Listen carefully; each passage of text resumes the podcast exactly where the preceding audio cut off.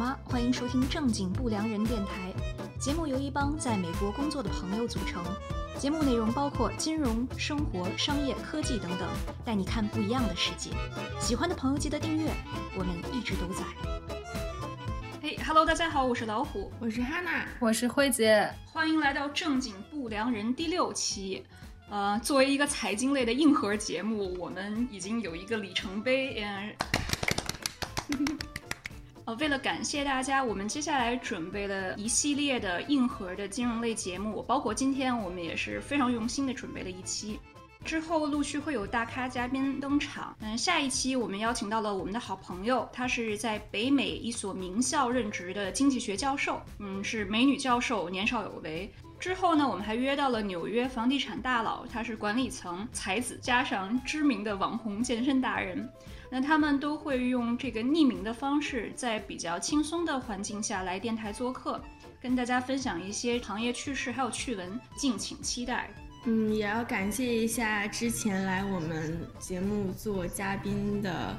呃，各位大佬们，呃，菲菲、关关还有呆哥，给我们录了一期特别有意思的户外的节目。对，那个是第三期，就特别搞笑，他们贡献了很多自己的自己的故事和事故。对，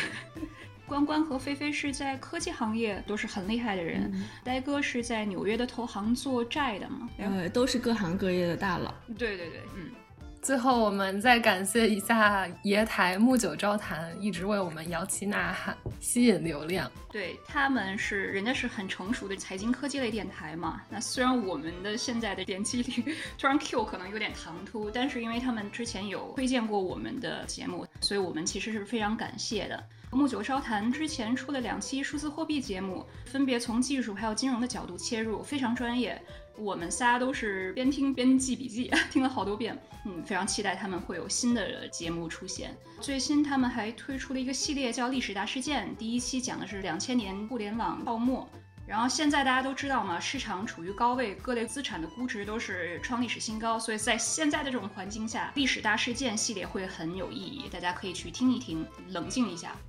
我们还想说，其实不管我们三个主播也好，还是嘉宾也好，大家其实都是在各自领域有资深工作经验的人，花时间做电台其实成本特别的高，但我们还是希望通过这种渠道为大家提供有价值的商业科技信息。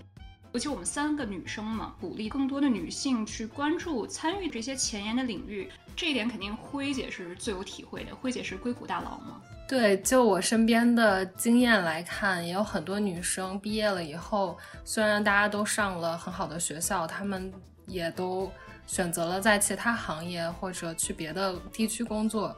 呃，留在这个硅谷的肯定是一个是码农职业比较多，还有就是更有野心的一些 同学。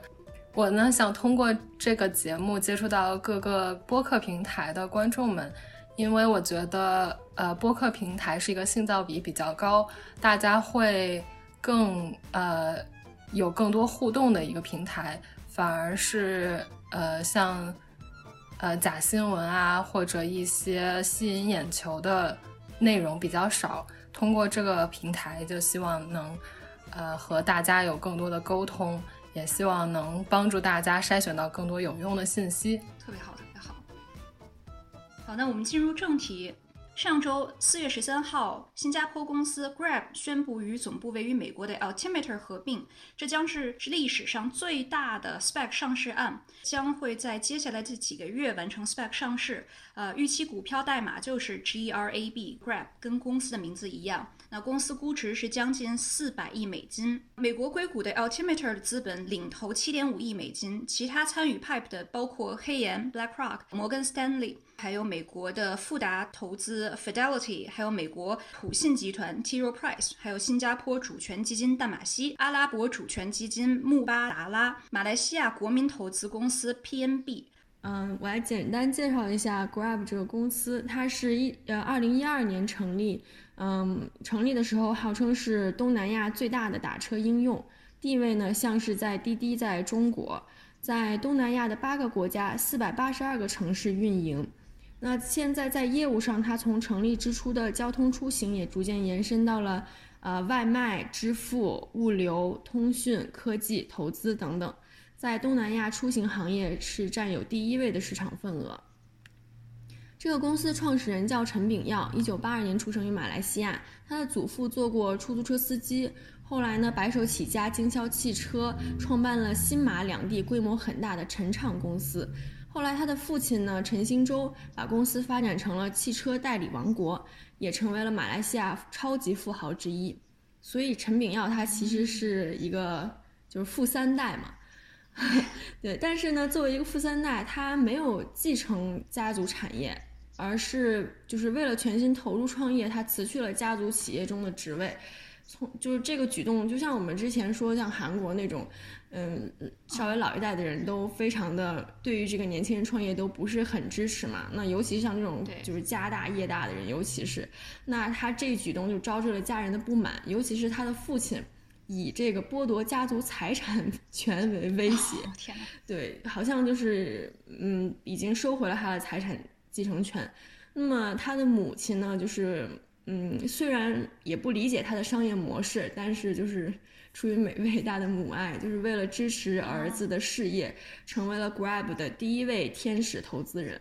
呃，这个公司创始人其实有两个，就是陈明耀是和他的这个在当年在哈佛读商学院的时候的同学陈慧玲，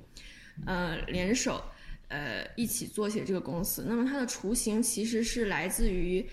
当时他们参加哈佛商学院的年度商业计划竞赛，嗯的一份计划书。他们当时提出一项针对东南亚地区基于应用程序的打车服务的商业计划书，然后获得了当时那个大赛的第二名。说到呃创业比赛，还有商业比赛，可以插播一段，我们聊一聊。我们学校好像有一个叫呃 Pair Garage，是梨子车库这两个词。因为 Garage Startup 不是在硅谷很火嘛，就是在车库创业，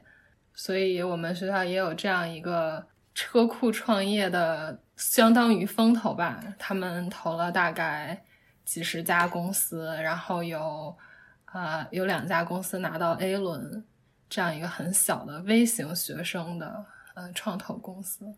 所以很多学校可能都有类似的资源的鼓励学生，尤其是在呃硅谷这边。对啊，校友帮还是很著名的，国内也一样，就是国内北大光华一出来一派人，然后还有人大嘛，那我们现在人民银行四个副行长全都是人大毕业的。Grab 坐车的这件事情特别有意思，他们的打车是高度本土化啊。东南亚是有十一个国家嘛，那 Grab 它有八个国家，这十一个国家其实，在整个的用户习惯，还有每个国家的这个人种、种族，还有包括语言，其实都是有巨大的差异的。它不是直接就给你说哦，东南亚就是东南亚。你像东南亚的人口，十一个国家加起来是六亿多，是中国人口的一半嘛。这八个国家，比如说他们的那个业务还包括三蹦子，菲律宾叫做 Grab Trike，泰国和柬埔寨叫做 Grab Tuk Tuk。我们看电视的时候，经常会看到东南亚不是有很多那种突突车，就是三个轮子的电摩托车嘛？这个就很符合东南亚国情。你像新加坡肯定就没有办法做这个事情，但是菲律宾和泰国本来就是有很多的电摩托在到处跑，上下班的高峰期堵车，泰国堵车是出了名的嘛？那这个时候，如果你用 Tuk Tuk，就是哎三蹦子的这个服务，非常的符合当地的国情。，Grab 的创始人刚刚也说是马来西亚的华人，他后来加入的新加坡国籍，所以他们本地人其实是非常的了解东南亚整个市场的不同的细微市场差异。你还有包括像菲律宾、印尼，你可能换一个地方，他就要讲不同的地方的方言。Grab 的平台要高度的支持当地的本土化细分。Grab 呢，它在就是创立初期，也就是经历过摸石头过河的阶段。一开始，它是以这个快速模仿竞争对手并强砸补贴为主。它参考对象主要是 Uber 和滴滴。你包括就是中间呃呃，就是滴滴好像改过一次名字，是从呃滴滴顺风车还是什么改成了滴滴出行，就是它的跟跟它的这个业务范围更加的呃 match。然后呃，Grab 就也跟着学改了个名字。然后呃，Uber 是中间好像是从这个呃一开始是跟跟这个呃私家车合作吧，然后到他后来自己去买车，呃也是就是 Grab 也是就是 follow 他的这个这一举动。那么你其实像这种一开始市场份额小的，如果一直只是 follow 这种大头的话，其实没有什么优势嘛，因为大头可以砸就更狠的砸钱，所以他。就是呃，像这种小的，我觉得他们是还是要以智取胜。那么就像刚才老虎说的，就是他们本土化做得很好，嗯，比如说就是支呃支持现金支付，对。然后还有一个很很有意思的就是，嗯，Uber 曾经是在夏天在这个呃东南亚推出了一项就是为乘客送冰激凌的计划，嗯，但是后来 Grab 就是借鉴了这个。这个做法，但是他呢就选择送这个榴莲，就是对东南亚人很喜欢吃榴莲嘛，所以就是会更成，就是取得更更大的成功。北美都有送冰淇淋，拿到东南亚就会化呀，不现实。对，所以他们当时就做的是榴莲，特别的，我觉得非常的赞。对对对，个人特别喜欢吃榴莲，感觉榴莲口感就很像冰淇淋，但是又健康一些。然后，嗯，他们包括还与这个东南亚的当地的很多平台商户合作，开发了顾客积分系统。就是你打车，你可以拿到积分券，然后就可以在他们其他的平台上买，就是用这个券来买东西。嗯，对。然后还有就包括刚才老虎也提到了，他们就是不同的国家有不同的交通工具嘛。在印尼，它有摩的，然后呃，泰国有三轮车。然后对其他的国家就是轿车，然后 Grab 的官网上就是它挂着它的 slogan，就是 Southeast Asia Super App，Super Local，Super Everyday。嗯，翻译成中文就是东南亚的超级应用程序，程序超级本地化，超级美好的一天。它 Super App 的这个概念，超级程序。中国即使是我们的阿里巴巴也好，还是腾讯也好，其实我们还没有到 Grab 的这种超级程序。这个送餐，还有数字支付、保险，还有各种的服务，包括那个刚刚说了兑换积分，真的是什么都有。我觉得是处于像腾讯和三星之间的一个这种产物。哦，然后我们刚刚也说了，嗯，Grab 上市估值四百亿美金是通过 SPAC 的方式。那 SPAC 的话，我们在第一期讲 Coupang 韩国独角兽电商上市的时候，我们已经讲过了。有一个交易细节我想提一下，嗯，这次 Grab 上市，Altimeter 这个美国的公司这个基金，它承诺三年的解禁期，意思就是说在三年之内他们是不会套现的。那这个三年其实是非常长的，算是一个很好的消息。美股的解禁期一般都是几个月到一年之内。那阿里巴巴当时来美国上市的时候，解禁期是一年。除了解禁期以外，我们还要看一个东西，叫做股权质押情况。因为有可能是我在解禁期之内我是不卖股票，但是我做股权质押，我把我的股票抵押给了投行，然后投行借钱给我。就虽然说这个行为本身是啊可以理解，对吧？上市公司的老板，你让人家改善一下生活，或者是做点其他事情。举个例子，比如说去年暴雷的瑞幸咖啡，那他们的创始人团队陆先生和其家属，还有钱女士，他们把自己手里的这个股票百分之五十都拿去做了股权质押，这些股票加起来相当于所有瑞幸咖啡发行的股票的四分之一。然后后面的事情我们也都知道了。所以解禁期和股权质押情况都是两个我们在看上市公司的时候要看的东西。它的业务还是挺像阿里巴巴的，它也有借贷和信用分的这个服务。一年之前，其实 Grab 的估值只有两百亿美金。只是过了一年而已，它的估值就已经翻倍了。那这一年发生了什么？我个人觉得，二零二零年去年年底，他们在新加坡取得了电子银行的执照。那新加坡去年颁发了四个电子银行的牌照，本来说是要颁发五个，但是有一个公司就是 Razer 雷蛇公司，它是最后落落选了，超出预期。那这四家公司里边，其中有两家公司获得了全电子银行执照，包括。东海集团是新加坡现在市值最高的公司，然后呢，就是 Grab 和新加坡电信合作，Grab 和电信合作呢是四六开，Grab 这个私企占了六成，那新加坡的这个电信占的是四成。全电子银行它是同时可以给个人和中小企业提供存款啊、贷款啊这些电子银行服务。那另外两家公司，他们的牌照呢是只能针对中小企业。这两家公司呢还都有中资背景，一家呢是蚂蚁，完全是符合我们的预期；另外一家呢是绿地，还有香港联谊融、北京协力创城，他们三家一起合作的公司。根据新加坡的规定，如果你想要取得全电子银行的牌照，你至少你的总部要在新加坡，而且你的控制实际控制人你必须得要是新加坡国籍。那我们今天说到这个 Grab 的创始人，他本来是马来西亚人，后来是自己把总部搬到了新加坡，然后自己也改了新加坡的国籍，因为新加坡他们对于资本的这个环境是非常友好的，很多东南亚的公司他们都是把总部放在了新加坡。虽然说新加坡的人口还有市场的体量是最小的，但是他们是都非常愿意把总部放在新加坡。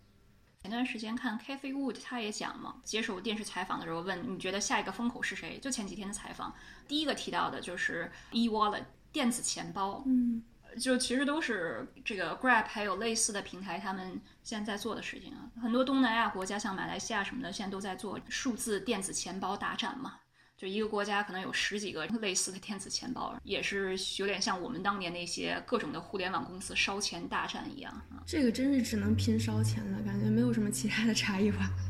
就是一个钱包，看谁给你的折扣多。太阳底下没有新鲜事。电子交易的渗透率在两二零二零年去年的话，在中国是百分之四十三，但是在这个整个东南亚只有百分之十七。车的服务在中国是百分之十五，东南亚是百分之三，所以有非常大的潜力和空间的。你像很多东南亚人，他们甚至可能是没有这个银行账号的啊，嗯，你更别说电子钱包了。所以是要慢慢的改变他们的这个用户习惯，然后要从电子银行还有智能手机开始，先从硬件开始，一步一步的改变。嗯，对，我最近下载了一个。电子钱包是 Square 旗下的，Square 就是这个 app 可以不用绑定银行账号，因为 Square 是很多小电商，呃，不是电商就是线下的小商小商号小，哎小小商贩会用来收呃用来呃收钱的一个支付手段嘛，他们可能从。嗯，用户那边拿呃，直接刷了卡以后，就在他们的钱包里有钱，他们可以可能不用绑定他们的银行账号。我也不知道，因为我没有在上面卖过东西，但是感觉还挺方便的，不像很多很 大的公司，像 Google Pay 啊什么的，反而它的要求非常高，你一定要认证，要通过很多很多道繁琐的手续，当然各有利弊了。这样，我觉得在美国这边好像商家接受的多的一个是 Square，然后还有什么 Venmo，还有 Zelle。Venmo 就很像，有点像什么微信，还有支付宝。然后 Zelle 是银行的产物。咱们国家当年不是有支付宝和微信支付吗？但是我们的银行是并没有推出类似的东西啊。但是你像像在什么新加坡，虽然说也有 Grab Pay 嘛。但是他们本地特别大的是 PayNow 和 Payla，PayNow 和 Payla 两个也其实都是银行推出来的这个电子钱包，而且我觉得通过我跟一些新加坡的朋友聊天，我觉得 PayNow 和 Payla 的市场的占有率其实是比 Grab Grab Pay 还要高的。我不知道为什么我们错过了，我们错过了很多。没关系，错过了 Square 还有 Stripe。哦，对。嗯，对，就关于移动支付这一块，我们将来也许可以请一下之前第三期跟我们一起聊户外的嘉宾菲菲，因为她本人对这方面颇有了解，还有兴趣。呃，然后刚刚呢，汉娜有讲到两个创始人，那站呃曝光率比较高，就是站在前面的这个是陈炳耀，毕竟是整个三代在马来西亚经商是做的非常成功的一个家族。那另外一个女性创始人叫陈慧琳，她之前是本来其实很低调，也是这几年在在各各个地方路演啊，还有参加一些峰会的时候出现。她今年应该是大概三十七岁。我我找到了一段二零一九年她去日本东京参加日经论坛，就是世界经营者会议发表的演讲。就她就说，很多人都去过新加坡，它就像东京一样，非常现代化，只不过更热一些。那在座有人去过缅甸吗？其实去像缅甸啊、东南亚小国家的人特别的少。新加坡和缅甸的经济发展、社会背景截然不同。但是在两端之间还有各式各样的东南亚国家，对吧？一共十一个东南亚国家。那从摩天大楼与贫民窟交错的菲律宾，再到满路挤满了摩托车的越南，这就是东南亚一个非常多样化、有时候很混乱的地区。但对于我们来说，这个就是我们的家。也许别人看来这是乱七八糟，但我们却看到了这个是机会。这里有太多的地方值得去改造，值得去用科技来释放它的潜力。在马来西亚开车的司机里边，有两三成的人在参加 Grab 开车之前是没有收入的。互联网其实是给很多的人就是提供了更多的收入，也包括女性也是。很多的女性看中的一点就是这个的灵活性。我们打几份工，这样子我开车的钱可以更好的来支持我去做一些其他的小的创业。呃，我开一个小卖铺，我开一个做一个小买卖。你像在以前 Grab 出现以前，很多人没有银行账户，没有银行账户就有很大的问题，就我没有银行不知道我的这个收入情况，我也没有信用记录。那我如果想要去只是小额贷款，我就想买一个电冰箱，我想要买一个小摩托，我想要做小本生意的话，我是没有办法去借贷的。这个就是为什么 Grab 到现在它铺子摊的这么的大，而且也参与金融啊。对，就是呃，其实我们说到这个出行。就是它在呃很多国家都有过出现，就是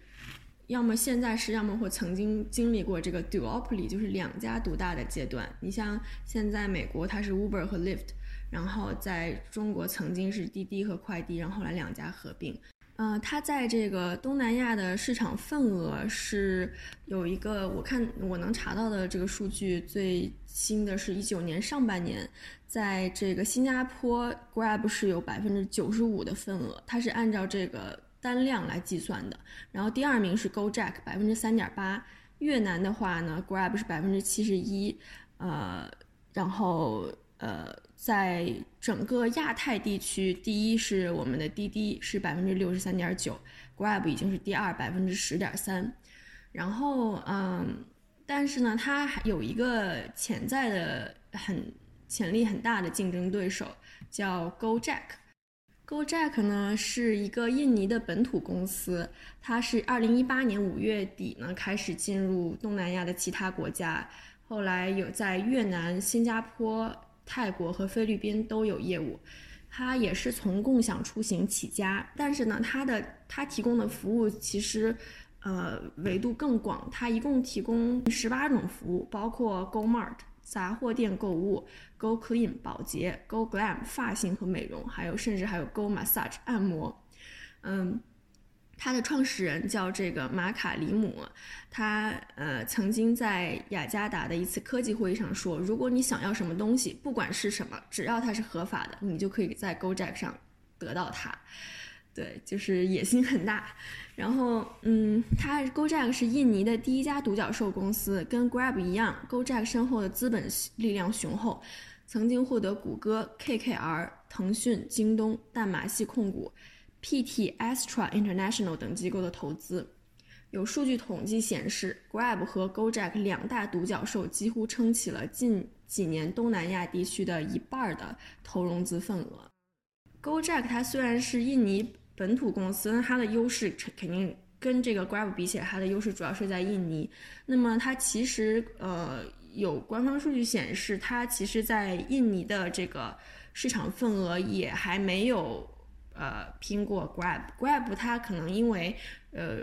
呃收购了这个呃 Uber 在东南亚的一些股份嘛，那它即使是在印尼，它的呃市场份额也有百分之六十多，嗯，但是呢，为什么说这个 GoJack 它呃是一个很强大的潜在的竞争对手呢？因为印尼这个地方它其实非常重要，因为。它人口是东南亚最多嘛，然后印尼占东南亚 GDP 的百分之四十，而且它的消费者都很喜欢网购，就是数据显示，百分之七十四的可以接入移动互联网的印尼的人都会选择网上购物，这个在全世界已经算是很高的一个数字了。因为印尼它的人口是两亿多嘛，以东南亚一共十一个国家的人口加起来才六亿多，所以印尼是非常重要的地方。你也说了，市场占有率增了，是因为它二零一八年的时候跟优步合并，嗯滴滴买了优步在中国的业务，那个是宣布了自己的胜利嘛，嗯但都是惨胜嘛，嗯也是烧了非常多的钱，不是什么很愉快的事情。其实，嗯他这个 GoJack 的创始人其实跟 Grab 的创始人背景也很像，嗯都是两个人都是哈佛毕业生，而且都是名门望族。他们好像他们三个人是同班同学，好像。所以其实是差不多时间出来的，而且区别就在于 Grab 的创始人他是华人嘛，因为在马来西亚经商的就很多都是华人经商，那你从政的角度来讲，政府里边都是巫统，巫统所以都是马来马来人。那 GoJack 他这个创始人是印尼本地人。而且他是政客家族出来的。当时一九四五年不是印尼从荷兰宣布独立嘛？他的外公当时就是政府的要员之一，就在本地是民族英雄，所以都是非常重要的政治的人物。家族显赫，对，都是家族显赫，所以东南亚家族的继承啊，还有后代培养还是非常重要的。你们有没有看过那个电影？就好莱坞的那个电影《Crazy Rich Asian》？Crazy 什么 Rich Asian 是吧？嗯，就是新加坡翻译的是《疯狂富豪》，大陆翻译的是《摘金奇缘》，就疯狂的亚洲有钱人嘛。嗯你看那里边的主角，要么就是什么去剑桥英国老派地方读书，嗯其实是跟这个东南亚很多的独角兽公司创始人的背景是非常像，嗯，小的圈子。对对对，感觉就是电影就是在描述他们的生活。对，就说到这个马卡里姆，就是 GoJack 的创始人，他其实一开始在二零一二年创立这个公司的时候是作为副业的，就也是可能因为家族显赫。然后，嗯，GoJack 的这个名字其是取自印尼语 Ojak，Ojak 在印尼语里是摩的司机的意思，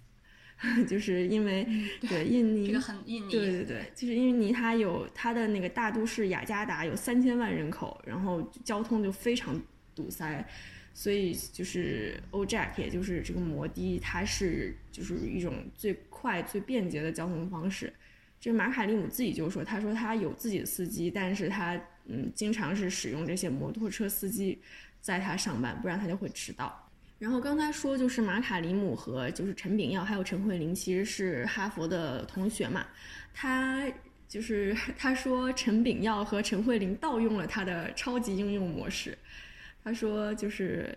Grab 试图把这个词从我这里抢走，他这这个词就指的是超级应用 Super App，并据为己有。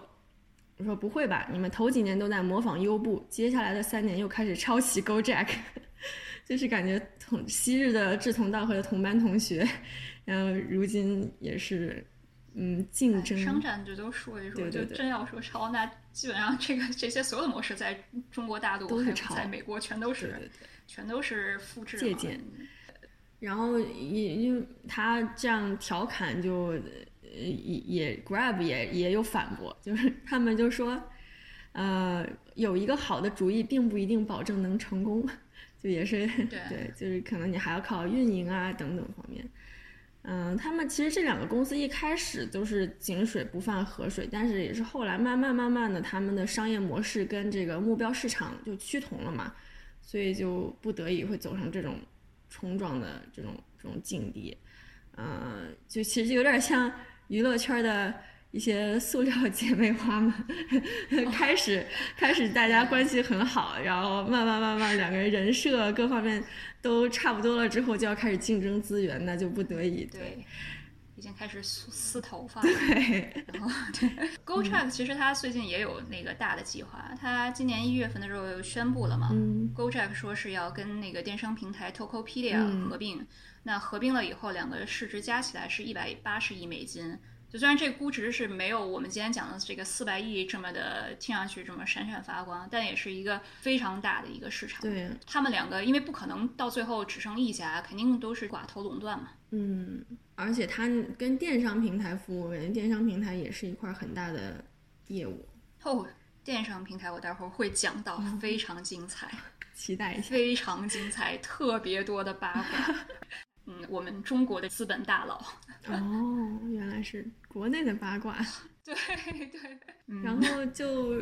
他们两个竞争呢，嗯，就是其实主要就是打价格战嘛，大幅削减这个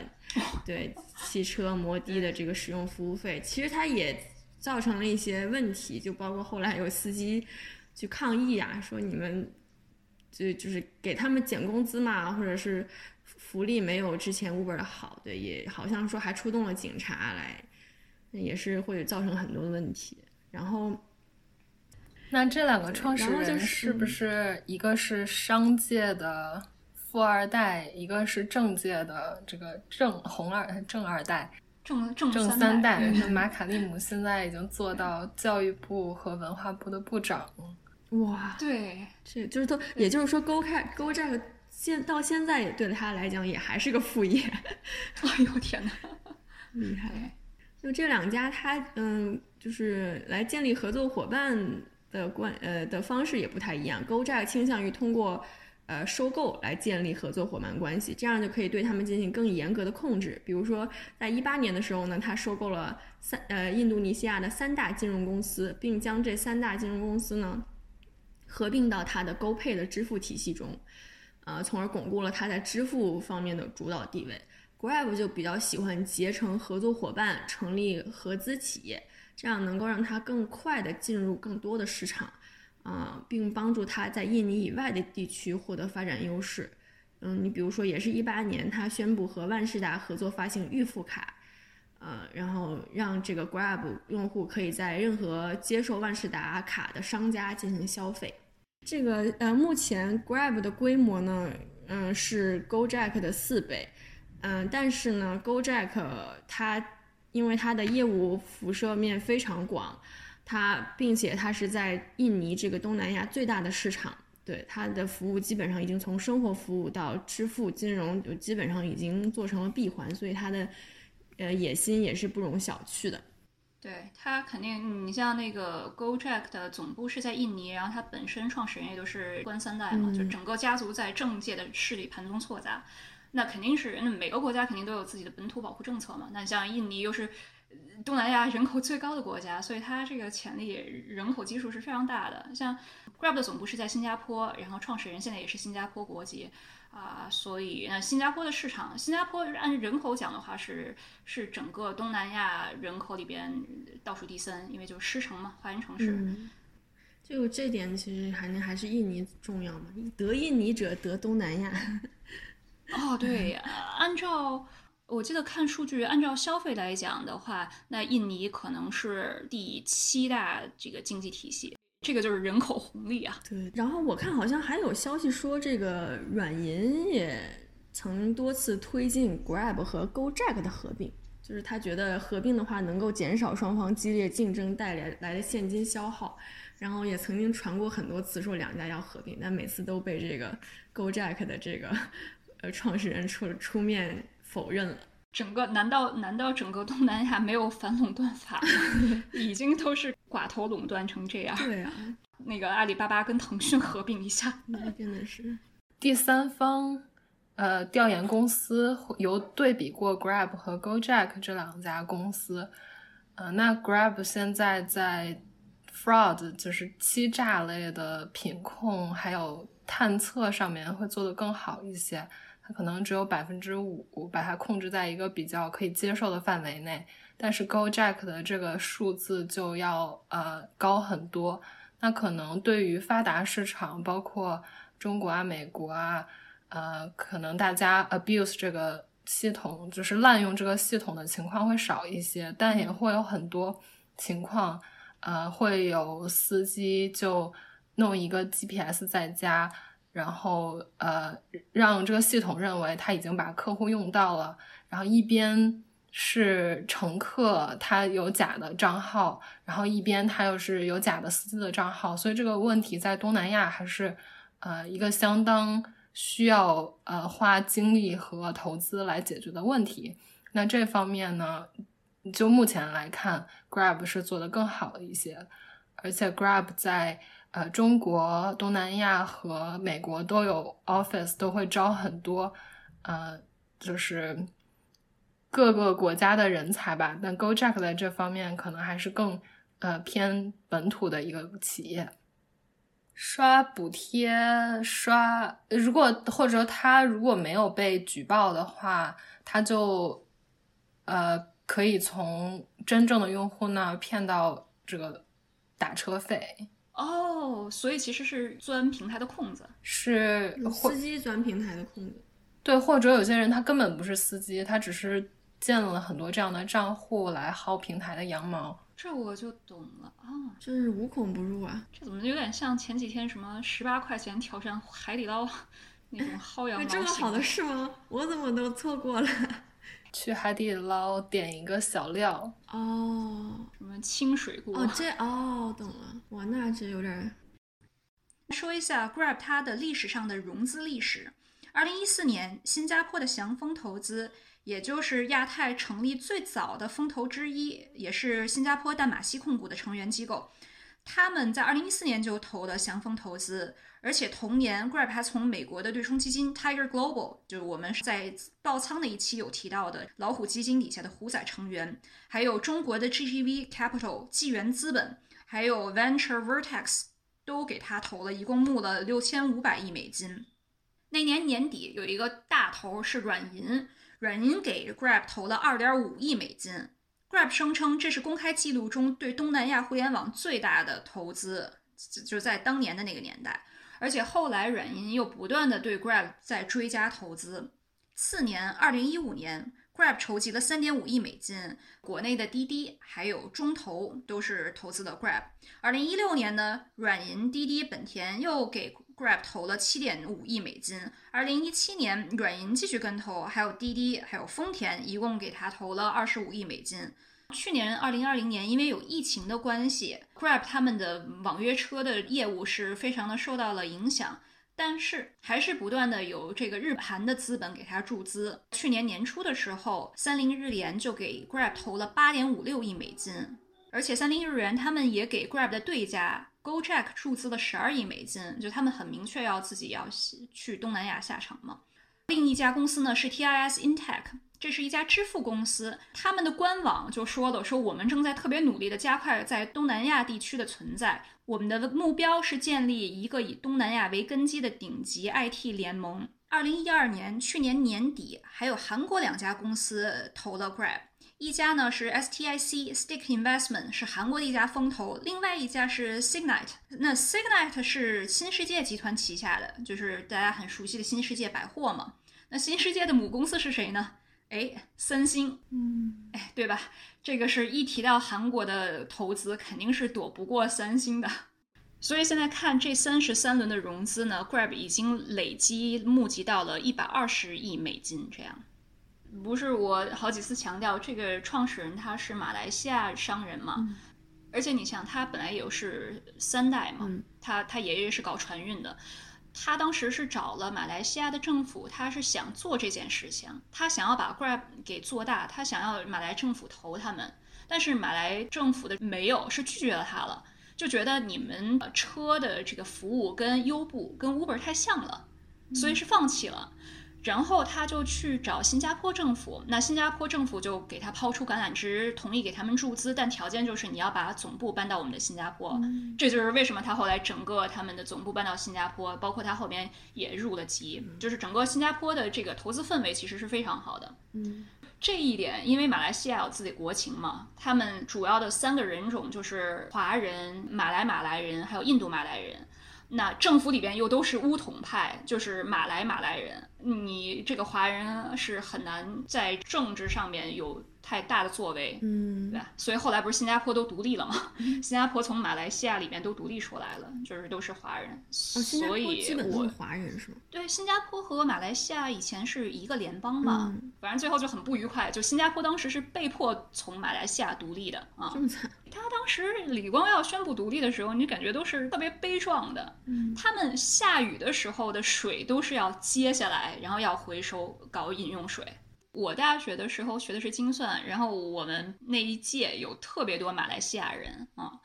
而且他们是拿着马来西亚政府的奖学金来的。那马来西亚人他们就是很明显，马来马来人会在一起玩，女生都包着头巾。华人的马来西亚人他们讲普通话，所以他们会跟中国人一起玩。特别震惊，就是我有一次问一个马来同学，我说你是哪儿的人？我因为我以为他是中国人，因为他讲普通话嘛。那时候是大一，他跟我说我是客家人。一般我说我是北京、天津、乌鲁木齐、呼伦贝尔，对吧？没有人会说我是苗人，我是客家人。但他们就感觉对传统文化保留的非常好，而且他们真的是对华人很友好啊。嗯。你就包括到现在，我去问好多人做生意的时候，大家都有这种同感，就是你跟马来的华人合作还是比较好相处，就沟通上面是非常的好交流，而且还有很多文化认同感。光良品冠、梁静茹，这不不都是不都是马来西亚无印良品？张栋梁哦哦，他好像就是有一首歌特别出圈，是叫什么《孤单北半球》是他吗？好像这都是一些有年代感的歌。对，哎，但是好像马来西亚近几年没有什么出圈的歌手了，就梁静茹那一批之后，哎，其实很多选秀的明星是东南亚人啊，是吗？但因为他们中文说的太好了，我都不知道谁是。那个那个李子婷就是，哎，她是泰国的，哎，她是什么火箭少女？对对对，青春有你二里面有两个泰国妹妹。说泰国妹妹以前不是还有那个中国娃娃吗？就两个人泰国人组了一个组合叫中国娃娃。他们是华人吗？长得是跟华人一样，但他们好像是泰国人，不知道是什么情况，也是火了一小阵儿。哎，好像有记得这个名字，没办法，因为这几年你像南下，就中国去东南亚投资的特别多，而且刚刚我们提到的像淡马锡，淡马锡它是 Gojek 和 Grab 都有投资。淡马锡，我记得至少是二零一九年的时候，他们可能投本土是百分之二十四，投中国是百分之二十九，中国大陆投的比自己本土还要多。东南亚的经济是非常的联系紧密，尤其是这几年因为中美贸易战嘛，对吧？英国又跟着要搞制裁什么的，所以有很多金融啊，还有金融科技公司是势必你是要去南下嘛，所以没办法，促进了文化大融合。这几年不是东南亚投资热嘛，就是这很多年。纺织业，因为中国的人工成本高了，所以很多衣服现在都是东南亚产的，对吧？什么孟加拉、越南。往上呢，还有我们的像大的这些腾讯啊、阿里啊，其实他们是在东南亚撒了很多的钱。新加坡市值第一大的公司东海集团，就 C S E A，他们的创始人李晓东，人家是上海交大本科、斯坦福 MBA，他是现在加入了新加坡籍。东海集团他们三个业务板块嘛，一个是电商，我们刚刚提到 Shopee 虾皮，电子游戏平台 Garena，还有呢就是数码金融网络服务公司 C Money。那其中这个 Garena 电子游戏平台啊，这个可精彩了。Garena 呢，它当年是陈欧，就是聚美优品的那个我为自己代言的陈欧，跟李晓东两个人一起做的 Garena。后来陈欧好像是因为学业还是怎么回事，他就放弃了这一块儿把，他把自己的股权就卖给了李晓东，然后自己出去了。哦，对，所以后来 Garena 公司也进行了改名字什么的。他们的背后其实是腾讯，就腾讯给给 Garena。Arena 这个游戏公司提供了特别多的支持，就有很多游戏在东南亚的独家代理权都是腾讯给的李晓东，这里边就包括英雄联盟在东南亚的独家代理权。嗯，然后在东海集团上市之前，腾讯是第一大股东，腾讯的占股是百分之三十九点多，就将近百分之四十。像东南亚的最大的电商平台是 Lazada，Lazada 它是被阿里巴巴买了。就以前 Lazada 是马来西亚的第一大电商，后来呢就是被 Shopee 给取代了。Shopee 是谁？Shopee 就是我们提到的东海集团，就是李晓东的那个公司，他们旗下的，背后呢又是腾讯。所以你就看这些错综复杂，就嗯。不光中国了，还有好多日本、韩国，咱们刚不是聊的那些吗？像那些什么起亚、Toyota、呃现代这些公司，他们都是往南下，对这些平台有很大量的投资。谢谢收听这期正经不良人，你们有什么想法，记得写在评论区，我们下回见。